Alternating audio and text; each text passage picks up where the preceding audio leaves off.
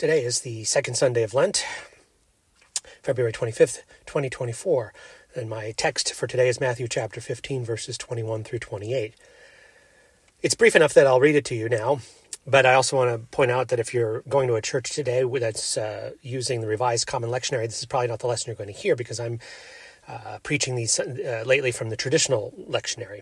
Uh, and if you uh, look at the uh, the Substack post, you can click on a link to that there and see what that's all about. So here's the reading from Matthew chapter 15, verses 21 through 28. And Jesus went away from there and withdrew to the district of Tyre and Sidon. And behold, a Canaanite woman from that region came out and cried, Have mercy on me, O Lord, O Son of David. My daughter is severely possessed by a demon. But he did not answer her a word. And his disciples came and begged him, saying, Send her away, for she is crying after us.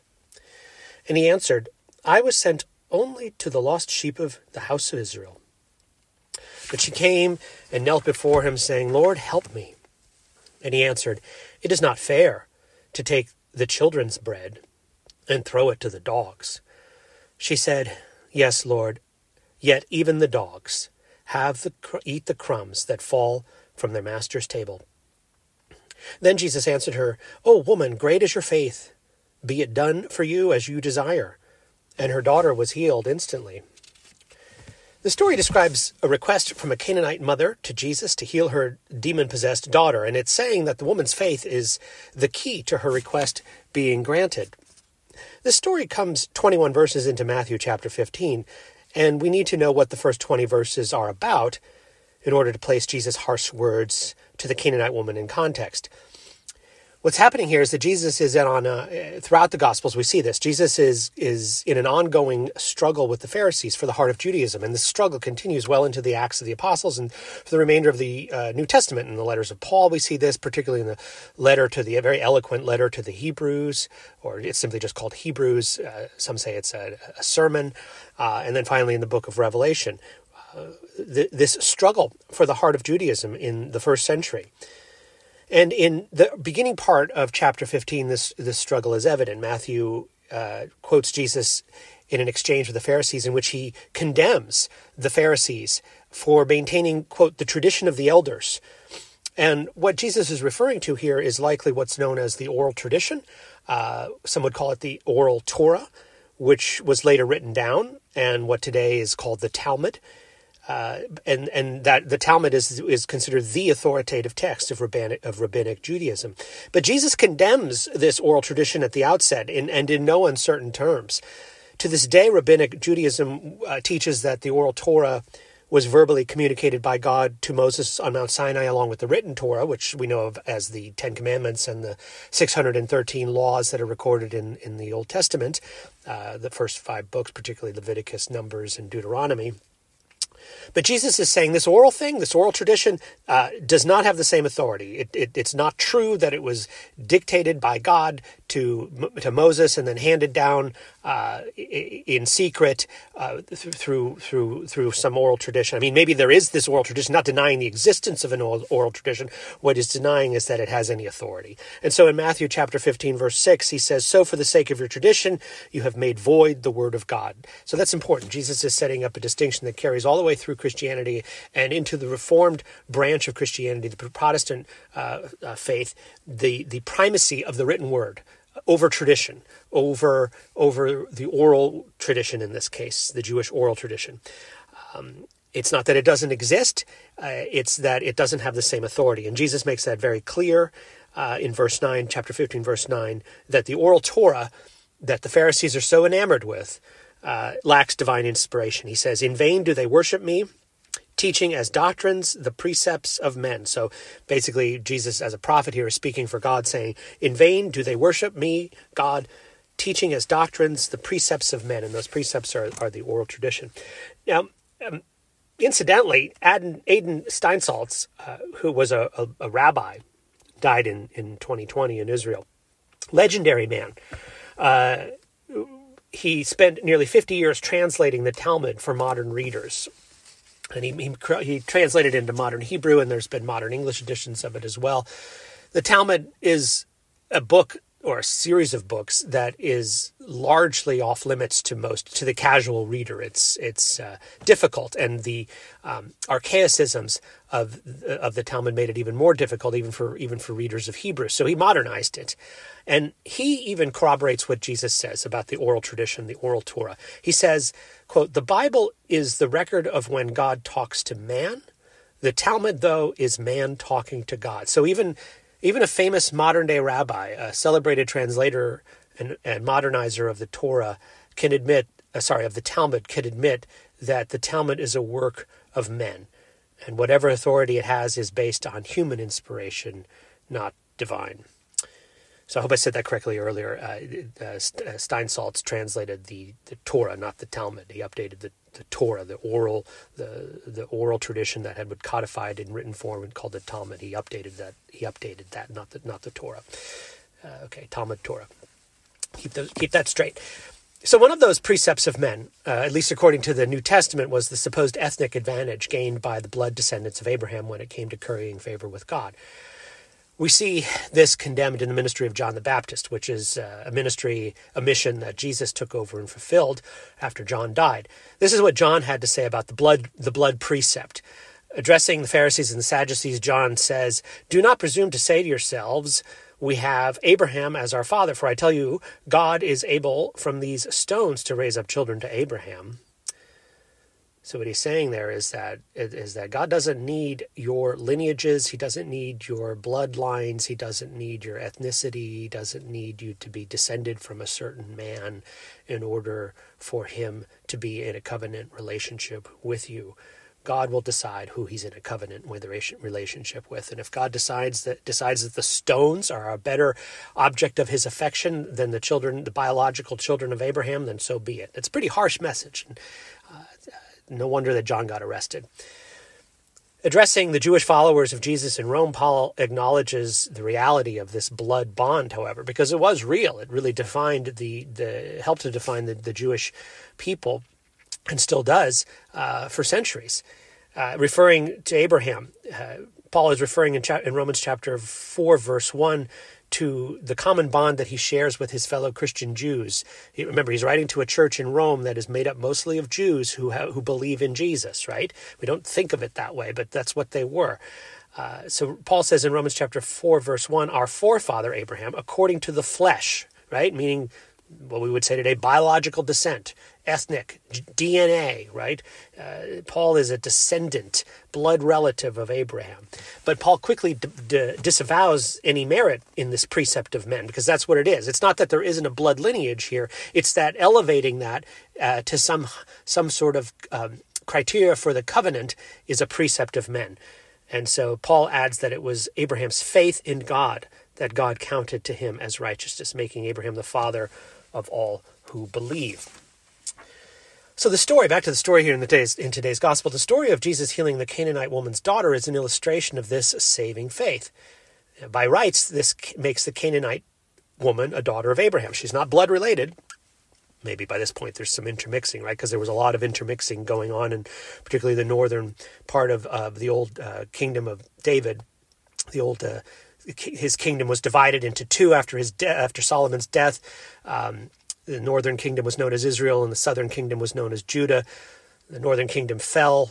Most of the you know ten tribes that lived up there were scattered to the winds, and then uh, uh, different groups of people were imported uh, to replace the native uh, population, the native native Israelite population, and they intermarried. So uh, you know the, the the descriptor of this woman as a Canaanite is is correct, but there's possibility that she's really of, of mixed blood. But anyway, the point is that goes I think goes to the point that the story of, is making here is that it's not her blood that uh, saves her. It's not the not her blood that is going to uh, be interceding for her daughter's healing. It is her faith, right? She is a believer, and that makes her a daughter of Abraham. So let's take a closer look at this woman's faith. Verse 1 tells us verse 1 tells us that Jesus has uh, decamped to Tyre and Sidon, which is Gentile territory. So he's not in Jewish lands anymore. And the pagan woman begs Jesus to heal her daughter. Now, at first he ignores her, and he also ignores his disciples' request to send her away. And then he says, I was sent only to the lost sheep of the house of Israel. It's pretty harsh what Jesus says here. Um, and he ignores her, which is not how we tend to think of Jesus, right? Come unto me, all ye that are heavy laden and travail, and I will refresh you. It's not that's not the Jesus we're encountering in, in the gospel today. So, what's Matthew doing when he places this particular story in in this section of chapter 15? After he's recorded the uh, condemnation, Jesus' condemnation of the Jewish oral tradition. Well, I think Matthew is using this account of a miraculous healing of a Gentile woman. Once again, he's using it as, as material to discredit the Pharisees. Uh, remember that struggle. We're in a struggle for the heart of the future of Judaism. Different, uh, and, and Matthew is clearly making making um, his side known. Um, he's against the Pharisees, and uh, he uses the words. He uses Jesus' condemnation of, of the oral tradition to to take a dig at the Pharisees. So he situated this story um, right in the midst of that condemnation, right after that condemnation. Keep in mind, I said this before, but I want to say it again because it's important. Um, all of the gospel writers and Jesus himself are Jewish. So we're reading the New Testament here. We're reading the story of several competing Judaisms. And each one of these Judaisms is vying for the right to be what? To be called Abraham's offspring uh, and to be called the children of God, right? Because that was, that's what the covenant gave you. That's the status the covenant conferred on you. You got to call yourself a child of God because of the covenant. So Matthew and the rest of the New Testament authors argue for only one of these competing Ju- Judaisms uh, as authentic. They're only arguing for one, the the the, the, the Christ-centered, Jesus-centered, um, uh, written word, written law Judaism uh, as the authentic Judaism. And Paul later identifies this in Galatians chapter 6, verse 16, as the Israel of God. That's what he calls um, the, the true Judaism, the Israel of God, which is a reference ultimately in, in, that, in that letter to the church. Because the Israel of God means what? It means all the children of God. Uh, and how do you become a child of God? Through faith in Jesus Christ. And that makes you what? An offspring of Abraham and an heir to Abraham's inheritance, right? So the Israel of God, according to Paul, are all those who put their faith in Jesus Christ. And that is, according to Paul and the New Testament authors, the authentic Judaism. So now, why would Jesus travel to Gentile country only to say he wasn't sent to them in the first place?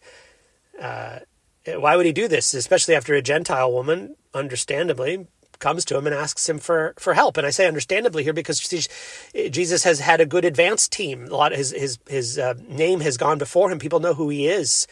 Uh, they know his his reputation as a healer and a miracle worker. So the fact that he's shown up in Gentile country is a sign of hope, which and, and the woman, this Canaanite woman, right, rightly interprets it interprets it as a sign of hope. Um, and so she goes and asks for help. It's understandable. And I think uh, when we read the story and we understand Matthew's placement of it and what, how he's using the story, it's clear that Jesus knows where he is. He knows he's in, Gen- in Gentile country. And he knows what he's doing there. He's traveled there because he wants to com- confront the Gentile mind. And in doing so, he is pitting the Gentile mind against the Jewish mind. So you see how the frame is being set up here? He's pitting the Gentile mind against the Jewish mind, and he's pitting the former, the Gentile mind, as a foil to the latter. Now, here's the thing I'm not playing favorites here, and I don't think Jesus was either, because if you read the Gospel of Matthew, if you read any of these, uh, if you read the New Testament, you will see that both of these minds, the Gentile mind and the Jew- Jewish mind, come in for heavy criticism, heavy condemnation. You could even go so far as to say both of these minds are depraved. And that was what I preached about last week, so you can go and look that up if you want. Um, the sermon was, was called the, the Depraved Mind. Now, in that sermon, I talked about how the Gentile mind suppresses its innate knowledge of God. We, we were born with a knowledge of God. It's, it's reflected in our very being, in the very constitution of our character and our physical makeup, but we suppress that knowledge of God. Now, by contrast, the Jewish mind is schooled from infancy in the knowledge of God. Uh, they have the law, right? They have the benefit of the written Torah, of the scriptures. And this is why Paul can say in Galatians chapter 2, verse 15, that he, along with his fellow Jew Peter, are, quote, Jews by birth and not Gentile sinners. They, in other words, they've grown up saturated. Their minds have been formed uh, in the knowledge of God. And even Jesus will uh, acknowledge this Jewish superiority, both in knowledge of God and in, and in holiness, right? Because you know God and you have His law, and you try to keep it at least. You're going to derive some benefit from that and you're going to improve your life. You're going to improve your lifestyle. The people around you will benefit. The, the culture that you that you create together of fellow law uh, um, uh, law keepers will will will will be a, a better culture for it. Um, one of the one of the uses of the the salutary uses of the law of God is to benefit everyone, not just believers. Right? It's it people benefit from law and and order. So even Jesus, uh, Jesus acknowledges this Jewish, Jewish superior, superiority, and he says in Matthew 15, verse 26, that it is not fair to take the children's bread and throw it to the dogs.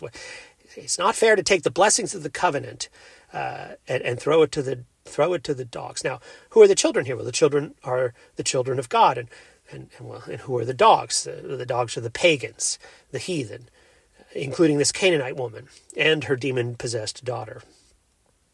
But this Canaanite woman shares something with Abraham that many of the Pharisees do not. This woman has faith that Jesus can heal her daughter. So let's continue uh, to take a look at this woman's faith. Matthew continues, And behold, a Canaanite woman from that region came and cried, Have mercy on me, O Lord, son of David. My daughter is severely possessed by a demon. So, what do we see going on here? Well, first, she begs for mercy. She is aware of her sinful, sinful condition, otherwise, she wouldn't be asking for mercy. And she does not dissemble or cloak it. Second, she acknowledges Jesus as Lord. Third, her faith is mess- messianic. She uses the messianic title, Son of David.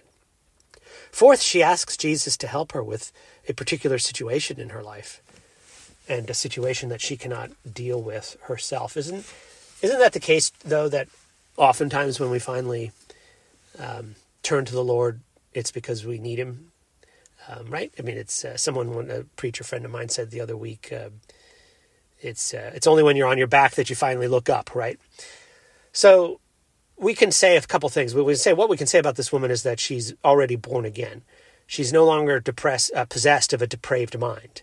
It's been regenerated. Her mind has been regenerated. And we can also say that the Holy Spirit is at work in her as Paul tells us it must be, right? I mean, look at what Paul says in 1 Corinthians chapter 12 verse 3. Paul writes, "No one can say Jesus is Lord except by the Holy Spirit." No one can say Jesus is Lord except by the Holy Spirit. So she's saying Jesus is Lord. She's confessing that she is a sinner, she's begging for mercy and she's asking for help. Uh, this is the work of the Spirit in her life, and that Spirit has already regenerated her mind. She's a believer. so Jesus rebuffs her there's no question. He rebuffs her. He, he refuses initially to make any contact with her. And his disciples, who are at this point still steeped in the precepts of men, ask Jesus to send this woman away because she's crying too much, and, and that is grating. And, and you know, and besides, she's a Gentile. Uh, they've been taught they've been taught by these same precepts of men that the Gentiles are unclean and they need to avoid them at all costs. And it's bad enough their entire inside in a pagan Gentile country in the first place don't make it worse by dealing with with uh, with deranged, uh, screaming uh, Gentile women. Um, and and Jesus confirms them in this in their uh, Jewish pre- prejudice, saying, "I was sent only to the lost sheep of the house of Israel." Uh, you're absolutely right, disciples. Uh, we are Jews, and we are we are su- superior. And my mission is primarily to those of our people who are lost, not to these not to these Gentiles. So what happens? The woman now assumes a posture of humility. She's already been humbled, but now she's kneeling. She's on her knees. She calls him Lord again, and she pleads, Lord, help me. Jesus responds coldly It is not fair to take the children's bread and throw it to the dogs. To which the woman finally replies, Yes, Lord, yet even the dogs eat the crumbs that fall from their master's table the woman is doing something here that no depraved mind, Jewish or Gentile, will ever do. No depraved mind will ever acknowledge that without God, it is no better than a dog. And yet that's that's and yet that's what this woman does. She acknowledges that without God, she is no better than a dog. The Gentile mind cannot do that, and the Jewish mind is too busy acknowledging that the Gentiles are, in fact, dogs to acknowledge its own morbid, morbidity. Jesus addressed this peculiar blindness, and really the word that he uses again and again is hypocrisy. So he addresses this peculiar blindness and hypocrisy of the Jewish mind in the Sermon on the Mount in Matthew chapter 7, verse 3, when he says, when he asks rhetorically, Why do you see the speck that is in your brother's eye, but do not notice the log that is in your own eye? That's the, the root cause of all hypocrisy, Jesus says, is that you go and you make much ado about other people's relatively minor sins when you don't see how big of a sinner you are yourself, often committing the same sinner, same sin you're accusing someone else of, but much worse. What's important to understand here is the New Testament is teaching us that both the Gentile mind and the Jewish mind are dead. They're dead. Yes, they've got oxygen flowing to them through the blood in the in, in the in their in their veins. Their hearts their hearts are pumping, but they're dead. And why am I saying that? Am I being too harsh? Well, see to, see for yourself. See for yourself. Go to the scriptures. To the Jewish mind, Jesus says this in Matthew 8, chapter 22. He, he says this to a would be disciple. He says, Follow me and leave the dead to bury their own dead. Is he talking about corpses? No, he's talking about this would be disciples, fellow Jews, who he describes as dead. He says, Let them take care of themselves. They're on the path to perdition, they're on their way to the grave. Don't worry about burying them, they'll bury themselves. You can see that a lot of times when.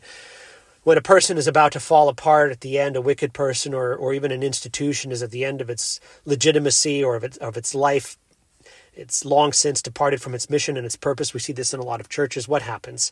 They start to turn inward. They start to eat their own. They start to attack their own. They start to, to, to destroy their own. They they eat their own and then they bury their own. So, you know, the best thing. What is the old proverb? Never, the old proverb is never let, interrupt your enemy while he's busy destroying himself. Right. That's what Jesus is saying here. Leave leave the dead. Let them take care of themselves and follow me. Unfortunately, that man doesn't do it. Paul describes the Gentile mind in Colossians chapter 2 verse 13 writing, "You who were dead in trespasses and in the un- uncircumcision of your flesh. So, what Paul is saying there is he's describing the whole former way of living that the Gentiles uh, engaged in before they came to Christ. And he describes it as dead. And he goes on to list what that was fornication and um, robbery and fighting and brawling and, uh, and carousing and licentiousness and drunkenness you know, a lot of the things I described last week in, in, in, last week's sermon, the depraved mind. We look around, we see all that is happening in increasing tempo and the legit, legitimacy of this of this fornication, this uh, licentiousness by corporations and and government and even churches, and and we we have to admit that our culture is is dead. I'm, I'm not even going to say it's dying anymore. Ten years ago, if I preached this sermon, I might have said our culture was dying. Now, now I'll just go on record saying our culture is dead. It's dead in trespass and, and in the uncircumcision of its flesh. But here we meet the Canaanite woman, and she is clearly not dead. She's alive. And how can we tell? Because she has knowledge now what's what a mind does right a mind creates knowledge from the input inputs that it receives through the five senses and sometimes from direct communication with god the, the mind is is is created to hold knowledge and create it and disseminate it. So here the woman has knowledge. She knows that, that Jesus is Lord and she is aware of her former condition and she, she acknowledges, she knows that she was no better off than a dog. However, quoting from Colossians chapter 3, verses 9 and 10, we can tell that her mind was, as Paul says, being renewed in knowledge after the image of its creator. And we know that from all that she has said and the way and the manner that she has addressed and approached Jesus as Lord, as Messiah, and in her posture of humble humility. And so it's her renewed mind that is able to perceive Jesus for who he is as Lord and Messiah. And it is her renewed mind that is effective in interceding for her daughter. So think about that for a moment. It's, it's, it is only the mind that has been renewed, regenerated, born again, that is able to intercede, to pray. That's really the word we're looking for here, effectively and on behalf of others, right? All this other, anything else is just mumblings, right? Um, when we try to pray and we're not regenerated, uh, that that's not prayer at all. It's vain and empty repetition and words. So Jesus says, acknowledging the faith in her, Jesus and this regenerated mind in her, Jesus says, "O woman, great is your faith; be it done for you as you desire." And her daughter was healed instantly.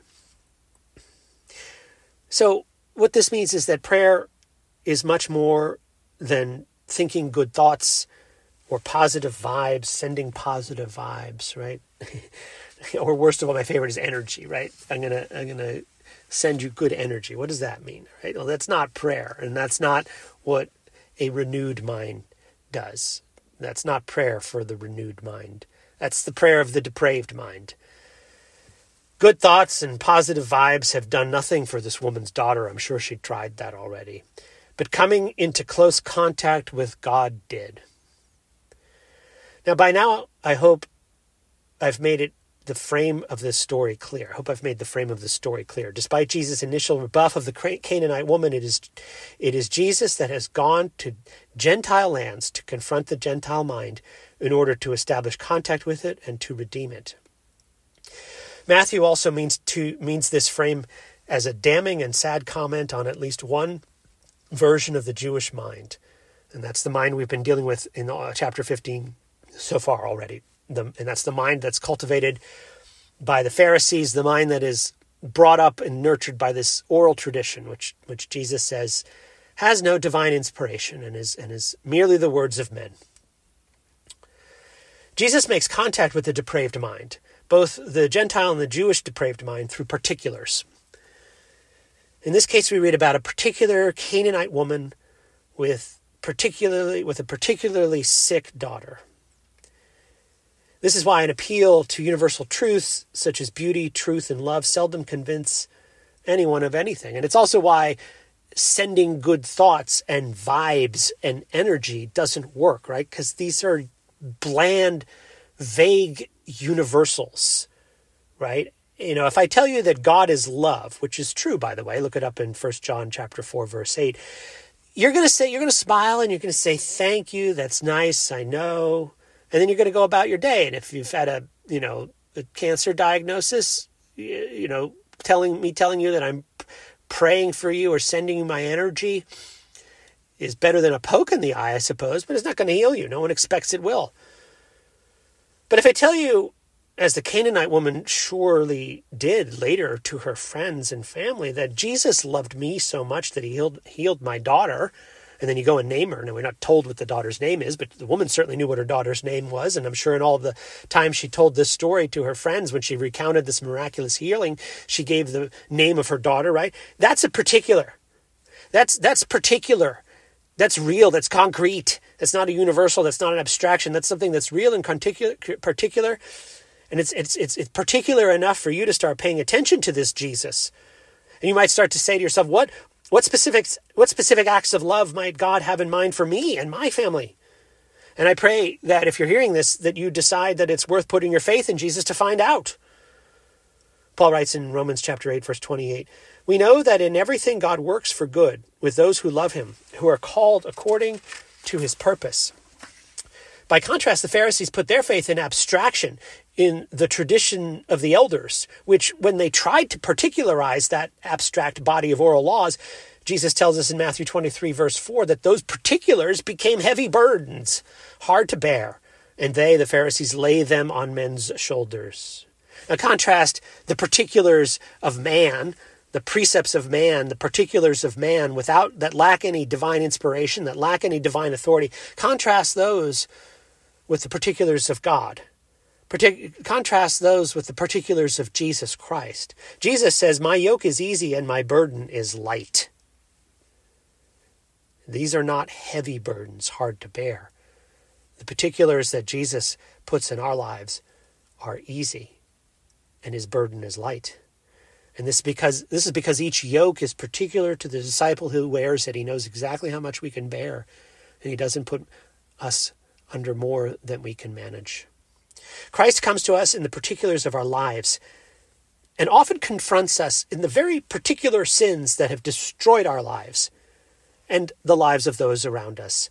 After all, it is the particular sins we commit, not some general abstract sin, right? It, it, we're not, you know, it's not the collective sin of mankind that we're talking about here. When you come when you come to faith in Jesus Christ, it's because you've come to realize that you are guilty for the particular sins you have committed in your life. The Holy Spirit uses those to convict you so that you do see yourself as no better than a dog, someone who is in need of mercy and of God's help, right? Because you can't stop it. You can't rid yourself of the sinful nature, the sinful habit, the sin you're committing, and you can't make up for it. You can't undo the consequence. So you consequences of them. So you need God's help. Now I can think of three objections that the Canaanite woman if she were still possessed of her depraved Gentile mind, might have had to Jesus calling her a dog. After all, you get called a dog. Um, that's that's insulting, right? I mean, this passage is a little insulting if you read it if you read it at first glance, right? And it's meant to be. It's meant to sting. First, the woman might have objected that she was not so far gone as to be called a dog, but merely lacking in one or more gifts from God. She might have said something like, Look, Lord, I admit I've made some mistakes, but you and I are really not so different. After all, you are a man and I'm a woman. We're both human beings. However, God has clearly given you many more gifts than He has given me. All I'm asking is for you to make up for what I lack, and in fact, for what I was never given in the first place. You've had many advantages, haven't you, Jesus? You've had such advantages, privileges, from being born a man and a Jew advantages that us Gentile women have never had. So, in, in this, if she were to make that objection in this way, her request to Jesus becomes one of asking him to give her something that she has been deprived of through no fault of her own, right? By virtue of her birth as a woman and a pagan. Something, in fact, that justice now tells us she is owed, right? Now, does that sound like anything that we know today? The, the, the social justice message of today, right? The second objection I can think of is she might have objected that it was unreasonable to call her a dog when she is no such thing. She's clearly not a dog, she's a woman, right? So she might have said something like, um, "How could you call me a dog?" Though, though, though, I think I understand what you're getting at, Jesus. Uh, here's what I think you're trying to tell me. You're you're trying to say that I've behaved foolishly, like a dog, who won't eat the food his master gives him. I see it now, Lord. Yes, I, that's true. I've been so ungrateful. Every day you set a table before me, and I never noticed. Or when you did and I ate and had my fill, I never thought to thank you. I'm thanking you now, Lord. Believe me, I truly am. From the bottom of my heart, I'm thanking you now, especially now since I need your help. Now, in the second objection, her request to Jesus is, is, is really what it amounts to is her way of finally accepting. She's going to finally accept the free gift of God's grace that's been hers for the taking all this time. She just never bothered. After all, things had been going just fine in her life until her daughter started acting weird. But now she understands. It's up to her to take the initiative. She just needs to have a little faith. God has done all he's going to do. After all, he, he would never think of forcing or, coer- or coercing her into accepting his love. God doesn't do that, right? He doesn't force us. Finally, she might have objected that if, in fact, she is no better than a dog, then what was God's reason for making her in the first place? Right? I mean, this is a common argument. We, we hear this a lot from people, particularly those who have some besetting sin that, that they want to normalize, and now that, frankly, culture and society has normalized. God, you made me this way. And if you didn't want me to be this way, then why did you make me at all, right? There's nothing you can do for a, for a dog, particularly a, a mad dog, right? All you can do is put it down. She might have said something like, A dog, Lord? Is that how you see me? Need I remind you that you made me this way? If I'm a dog, then whose fault is that? Us Gentiles have been kicked around for centuries by your so called chosen people. Us Canaanites remember what Joshua and the armies of the Lord did to our people when they invaded the so called Promised Land. It was our land first, you know. In this way, her request to Jesus would deny all possibility of contact between God and her Gentile mind because this is a mind that has died and it's beyond all resuscitation. So, as I was saying earlier, the depraved mind of the Jew and the Gentile are, are, is dead, and that's true. But you can go a little too far with that in saying that, therefore, there's no hope. Not even the author of life, God Himself, could bring these minds back from the dead. And that's, I think, the third objection she might have made. It's one of despair, coming from a place of despair. There's no, there's no hope for me in my besetting sin. There's no hope for me in my in my fornicating nature. There's no hope for me for me in my homosexuality. There's no there's no hope for me in, in any of these conditions, Lord. And and it's it, it and you. besides, you made me this way. So so why did you make me this way? Each of these objections, had the woman made them, not only would have shown the lack of faith, but also the lack of knowledge that are inherent in the Gentile mind.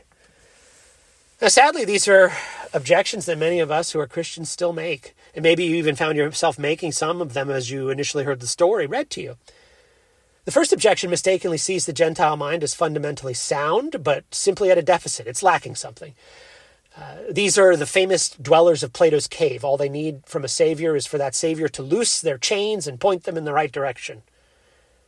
What they don't understand is that their minds are only capable of understanding shadows. These people would not even see the real things. So it's not that they're missing something, it's not that they're lacking something. They have no capacity for it in the first place. The second objection mistakenly sees the Gentile mind as sovereign, capable of making free choices that will determine the ultimate outcome of things. Such minds do not know that in that in everything God works for good.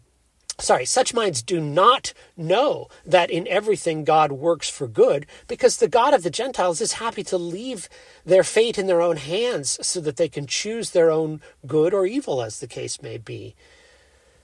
See, this is the God that many Christians actually believe in. Many Christians believe that God offers to save everyone, right? God offers to loose the chains of all of those cave dwellers so that they can come out and see the light. And, and all you have to do is just give one indication, just one tiny indication that, that you want God to do that, and, and, and He will do that for you. Now, the problem with that is that we're not going to do that. The depraved mind is dead, right? There is no sign of life. There's, if you watched the old Brideshead Revisited series from the early '80s, um, or read the book, the the one of the main one of the characters is Lord Marchmain, and he's an apostate Catholic who's brought home by his faithful Catholic wife uh, to die at home in his estate, and on his deathbed, the priest is there giving him last rites, and and and he makes a you know he makes a very feeble but nonetheless it's very clear that he makes the sign of the cross right? And so that's the classic image of of of, of this kind of christianity that thinks you you just have to give the slightest assent of your will and god will leap in and do the rest right? But that's the problem with that is that Marchmain is already dead. We're all already dead. There's not a hint of life, not even a twitch of the finger to make the sign of the cross. And that's who really needs to be saved. It's the dead who need to be saved, right? And this God of the Gentiles, who is the God of many Christians, is too weak and too powerless to actually save the dead. In fact, he's cruel. This this this God of so many Christians, this God of the of the of the semi-Christian Gentile mind is cruel because even though he sees the chaff marks and the bleeding from their irons, he will never break them open. He will never break open the irons that enslave the, those people in the cave. His words are somewhat like Pope Francis from uh, 10 years ago. If they love the shadows, then who is this Gentile God to judge, right? Remember, we all heard, heard Pope Francis say that on the airplane. This God of the Gentile mind can only taunt his cave dwellers, his cave dwelling devotees, with the shadow passion play of a failed Savior hanging on a cross who can do nothing for them. The third objection mistakenly sees the Gentile mind as irredeemable because in its depravity it has lost touch with God. And what this objection fails to understand is that God, the Creator, can never lose contact with any of his creatures, even those who have died, because even and even those who are in hell. Let me say that again. God can never lose contact with any of his creatures, even those who have died and even those who are in hell. And that's and that's true. But this third objection loses all hope, right? And let me say something that, about that for a second. If, if, uh, even though God has not lost contact with those of his creatures or who are in hell, I don't want you to think that there's any hope for those, those poor creatures who are in hell. They, they, there's no hope that they can still be saved, right? They are in hell. Part of their punishment is that they will, is that they will know for eternity that God still knows them and all they want is to be forgotten. This is what it means to be a creature. It means that a creature's entire existence is determined by his creator in the same way that a dog's life is determined by his master. And so there's hope in that, right? Uh, the, the third objection thinks that because uh, we are dead and, um, and beyond resuscitation by any human power, by any power in the universe, does not mean that we are beyond God's reach because God never loses contact with his creatures or his creation. Such a God can save such a creature as a Gentile dog when it is his pleasure to do so. Such a God is, quoting from Isaiah here, such a God is declaring the end from the beginning, right? Here's the whole doctrine of predestination. God declares the end from the beginning. At the very beginning, he knows where the end, what the end will be, right? And all the steps that lead to that end have been foreordained and predetermined. God such a God is declaring the end from the beginning and from ancient times the things that are not yet done, saying, My counsel shall stand and I will do all my pleasure. God will accomplish what he sets out to do. So that was the nature of the Canaanite woman's faith. She had confidence that from the beginning it was God's pleasure to know her and to heal her daughter. So there's an important lesson for us to learn from this encounter between Jesus and the Canaanite woman when it comes to proclaiming the gospel of Jesus Christ. This encounter tells us that we must not dumb down that proclamation or reduce it to something more palatable. Jesus is silent when the Gentile mind tries to address him in its own right. When he does speak, he speaks as one speaks to a dog, because that is the correct estimation of the Gentile's state of mind. But the Gentile mind, and for that matter, the Jewish mind, is not without hope. The Holy Spirit, which made them both, can renew them both. The sign of that renewal, the evidence that it has taken place, is when a person finally calls Jesus Lord, begs for his mercy, and acknowledges the depravity from which Christ has saved him. Amen. Now we'll turn for some to the questions for reflection and discussion. What is the key to the Canaanite woman Canaanite woman's request being granted? And the answer is faith. Faith is the key to the Canaanite woman's request being granted. Number question number two. Jesus is in an ongoing struggle with the Pharisees for the heart of what? Judaism. Question number three. Explain why Jesus condemns the tradition of the elders. And the answer is because they are the precepts of men and lack divine inspiration and authority. Question number four. Faith makes the Canaanite woman a daughter of who? Of whom, I should say? Abraham. Question number five All the gospel writers and Jesus himself were what? They were Jewish. Question number six The New Testament is the story of several competing Judaisms, each vying for the right to be called Abraham's what? Abraham's offspring and the children of what? God. So Abraham's offspring and the children of God. That's what all these competing Judaisms wanted to be. Number seven, question number seven give evidence that the Canaanite woman is born again and that her mind has been regenerated.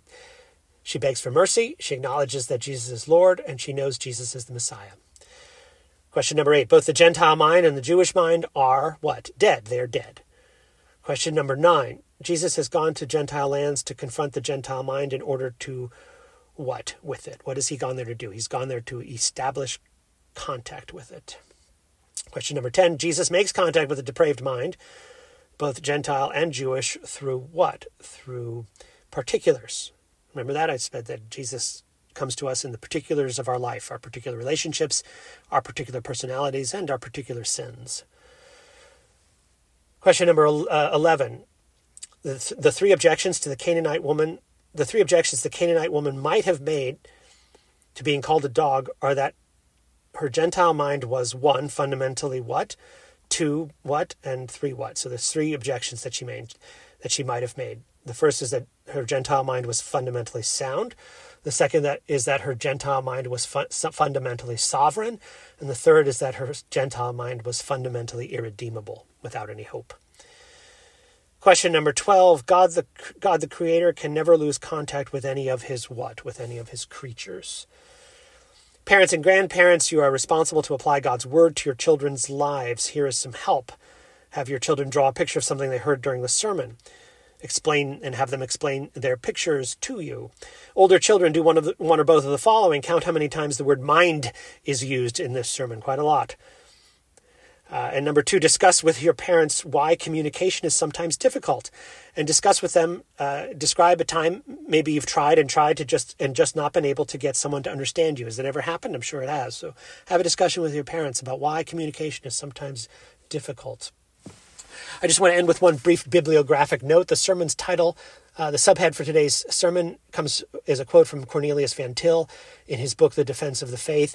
And in, fact, the entire fifth part of the sermon, the hypothetical objections uh, of the Canaanite woman in part five, uh, is my reinterpretation is and, and, draws on chapter six of his book Christian Apologetics, the point of contact. Uh, and so the, each objection roughly corresponds to one of the three deformations of Christianity that Van Til identified in that chapter the first objection, uh, the the fact the objection that that the Gentile mind is only missing something, roughly corresponds to his description of Roman Catholicism. Objection number two roughly corresponds to evangelicalism, that God's free offer of salvation is available to anyone who will just make the slightest hint of his willingness to accept it. Um, and then objection number three uh, refers to what Van Til calls less consistent Calvinism, um, the idea sometimes Calvinism gets a bad reputation of, be, of being bleak and hopeless, and, and it's because of all that I described. That you know, there's really nothing anybody can do to uh, to to to to, to uh, resuscitate the, the depraved mind of, of the human the human race. Um, and so throughout this sermon, I've tried to expound what Van Til in that chapter calls the Reformed position. So that's that's where I'm coming from. Hope you all enjoyed this. Have a good week. God bless you.